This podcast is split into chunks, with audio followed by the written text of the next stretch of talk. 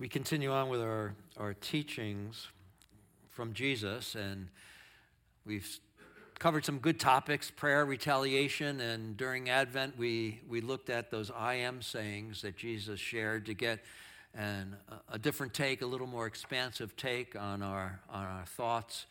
And please go to our website, to our sermon library, and catch up if you desire. And, and we thank Paul for that. And and we encourage any of you who want to be a part of that ministry to uh, speak to Paul and, and step forward because we will uh, be most appreciative and will benefit from, from that. Today's lesson centers on, on something that is a bit unusual for coming out of uh, my mouth after all these years. And, and I want to tackle it today with you because I think if we're going to listen to Jesus' teachings, we, we better listen to them all. And not just the ones that sound most convenient to uh, the way we like to conduct our lives. so, today, the notion of proper fear. People have a lot of fears in life. Uh, that seems to be true for sure. And recall that Jesus addressed anxiety in his teachings. And earlier on, we've looked at that. We looked at how Jesus talked about the lilies of the field and the sparrows. And again, today he mentions the sparrows. Because people are anxious about how their lives are going from, from kind of a day to day. How are things going? Am I going to get by? And, and Jesus says, God is attentive to you. You're in God's sense of providence. That providence supports all living creatures. Uh, as we can be well with each other, we will be well with each other because God is there supporting all of that. So trust in God and stop worrying about whether you're going to get that parking place or whether you have too many calories or not enough or, or whether your outfit is really that old.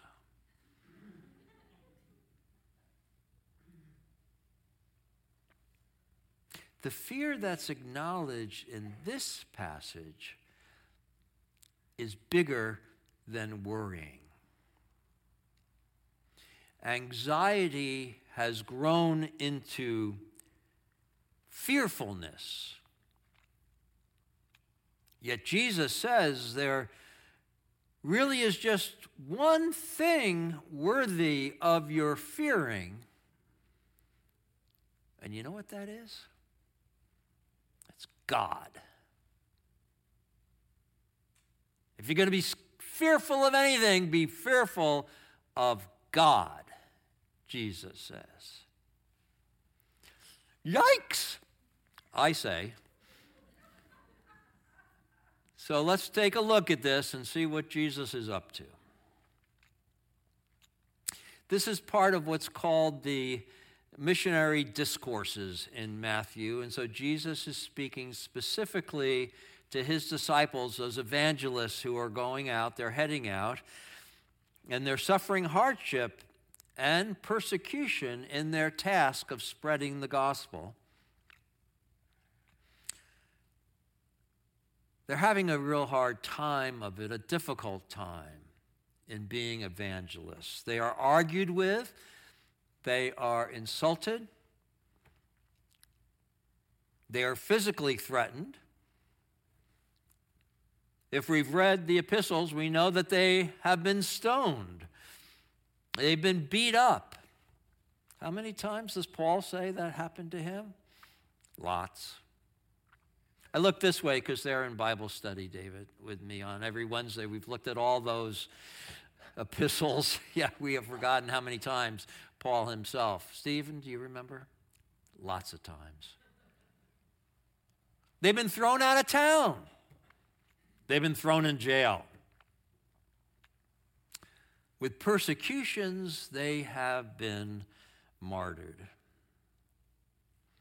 So, this passage is seen as trying to strengthen those disciples, those evangelists, strengthen and encourage them. None of this world's problems are worthy of your fear, Jesus says, because none of them can affect your eternal life. Only God can do that. So don't worry, don't fear persecutions. Don't fear the persecutor, the oppressor. They have no power over the most important thing in life. It's God that has that power. So if you're going to be fearful about anything, be fearful of God. Be fearful of God. So now, at, at, at first blush to what Jesus is remembered as saying here, I've got to say that sounds really off. Wait a second, Jesus. Did you really did you mean to say that? And yet I like what precedes it in that Jesus is giving his followers encouragement to carry on, to, to do what's faithful. I like that. I like that a lot. No matter how the difficulties, the disciples are on the right side. They're on the right side of things, and they have God in their corner. God is working on their behalf. Jesus is saying, keep that in mind. Keep that in mind and fight the good fight. You're ushering in a whole new creation, and you're building my kingdom. This is big stuff. Carry on. You can do it.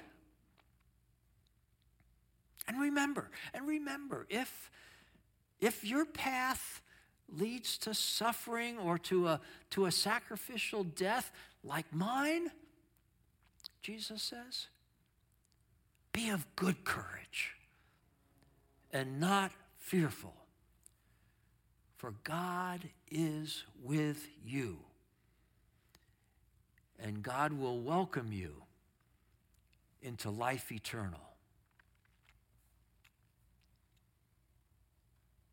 Now, that, that sentiment can be very powerful for those who live in difficult circumstances. If you're in the gulag because of your faith, or you're living as an enslaved person, or you're being, being treated unjustly, or you're, you're currently being oppressed by by a neighboring group, these words of Jesus will help you buck up and keep you going. Yet, if your life is more one of, of comfortable circumstances, not involved with persecution or, or poverty or martyrdom, then this passage may seem a bit alien. We want to avoid painful stuff, don't we? We want to avoid that kind of stuff suffering and, and persecutions. Uh, thank you, Jesus, that we're born in the 21st century in America. Thank you, Jesus. Thank you, Jesus. Now, interestingly, if you kind of sit down and you read the whole of this passage. It reveals in a concentrated form what essential life is for the disciple of Christ. And regardless of our status of being persecuted or not, it seems this kind of stuff that I'm going to read to you is core to all of us. And at one time or another, you've, you've heard it from me in this pulpit or one of my predecessors in this pulpit.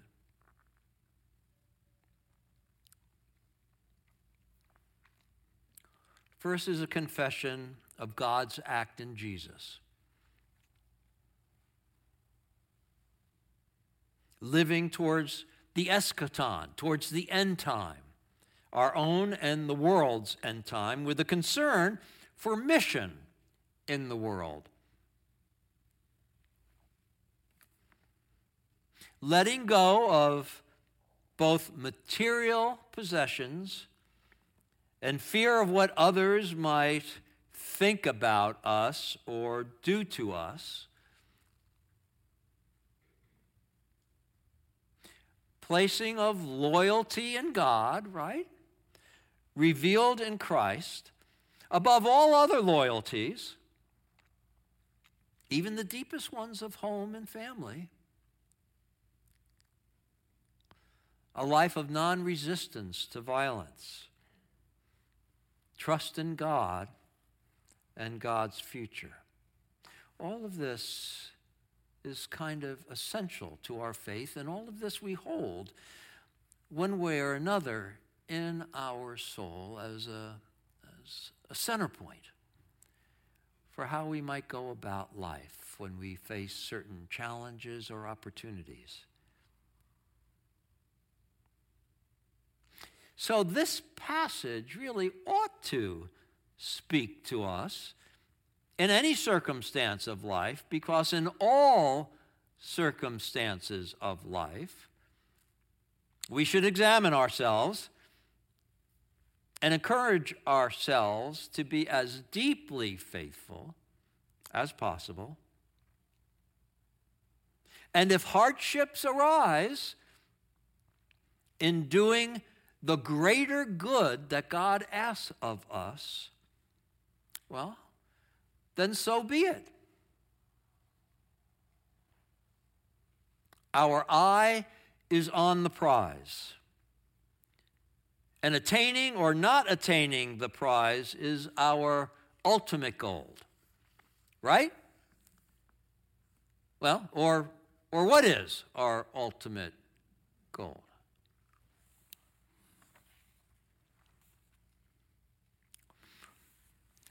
As Jesus takes in the expanse of life and, and the spiritual well being of people in life, he notes we all want to be reconciled to God now. So we are reconciled to God forever. Right? We need to keep our lives in perspective of this, of this long term outcome. As he said, let the wheat and the tares grow together. Then, when it's harvest time, I'll separate the wheat from the tares. And, and as he said, the sheep and the goat abide together in the field, yet at, at the end, at the end, they are sorted. And we've read these things, we've heard these things, but perhaps we haven't really taken them to their meaning as much as we should. Jesus, though he thinks so much on a day to day basis about human life, is also thinking on an eternal basis of human life. He's thinking what we call eschatologically. He's thinking about the end time, he's thinking about our end time, about the end time and our well being. And that outcome, he says, should be our biggest concern. And living faithfully with courage in all circumstances will get us there.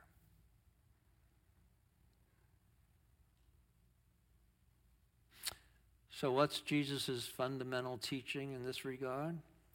People, hey, don't fear what the world can do to you. Don't fear that. Just fear God for what God can do to you.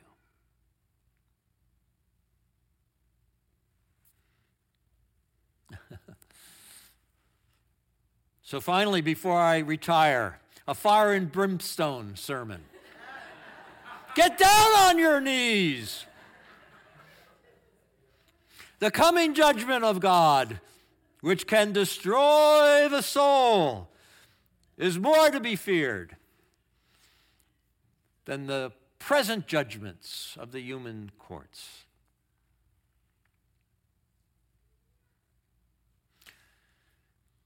I shouldn't be too light about this because what if Jesus is right?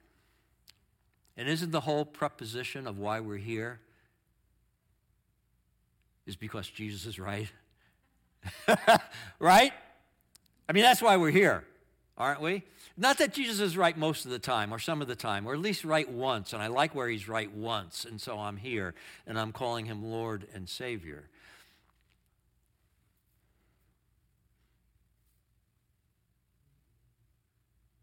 This fear of God, which we moderns take and define that word fear as awe and due respect.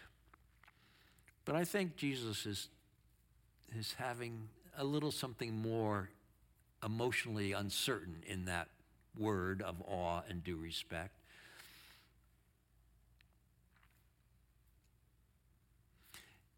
It sets the disciples free to be all they can be as courageous witnesses to what is good and noble and just and right.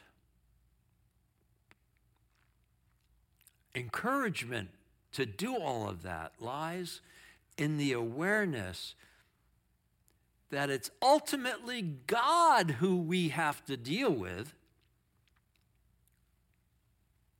Ultimately, it's God. And if we are faithful, well, if we're faithful, we really have nothing to fear.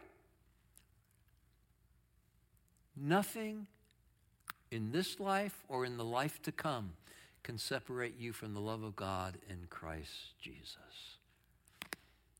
We have nothing to fear, for we are saved by grace through faith.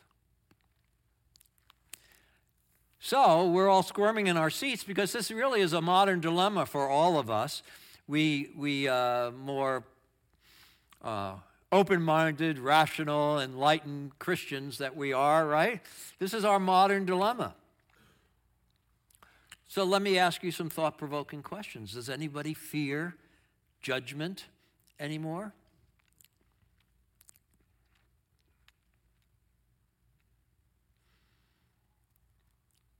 Does anyone look out upon the course of human history or the course of the world right now around the globe? Does anybody look at all of that and fear the wrath of God for how humans are? Does anyone believe in hell anymore and fear they might end up there?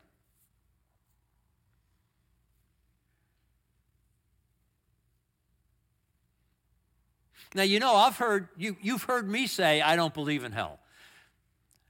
You've heard me say that probably from the pulpit, if not from my classes.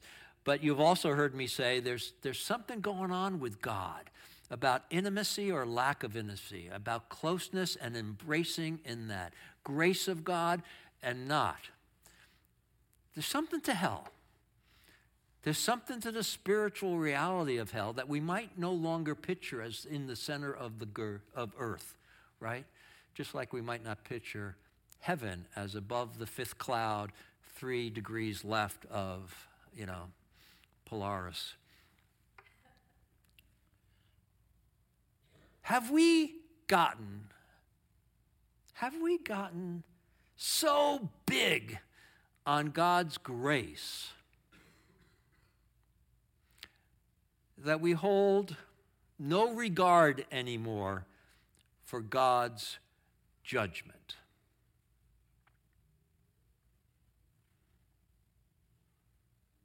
Will God's grace cover all our tracks, even if, well, even if we're not too faithful anymore? Won't that grace make it okay for me?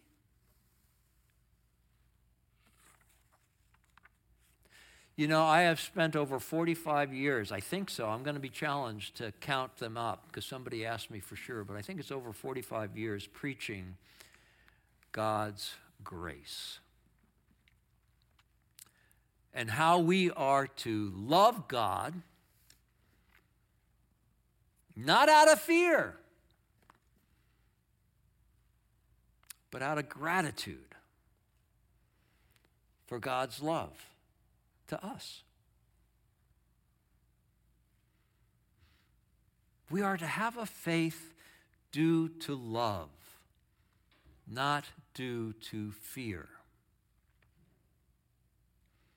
And I still think that's right in the general, kind of, most of the time.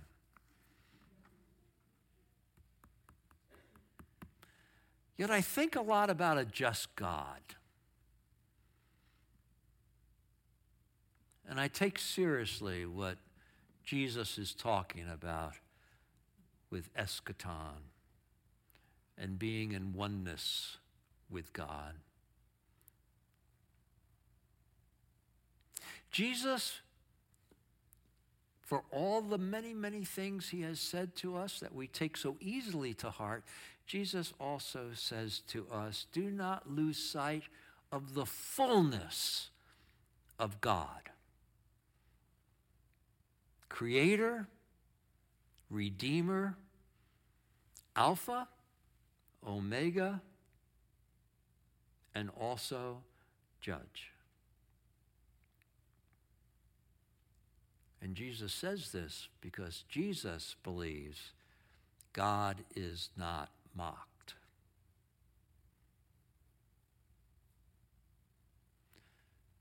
So Jesus is saying, yeah, keep this in mind. Amid all the other things, keep this in mind also and live accordingly. And it will free you, it will free you from false fears and encourage you and empower you to do what's right, like it did my disciples, he says. To do what's right and to live holy.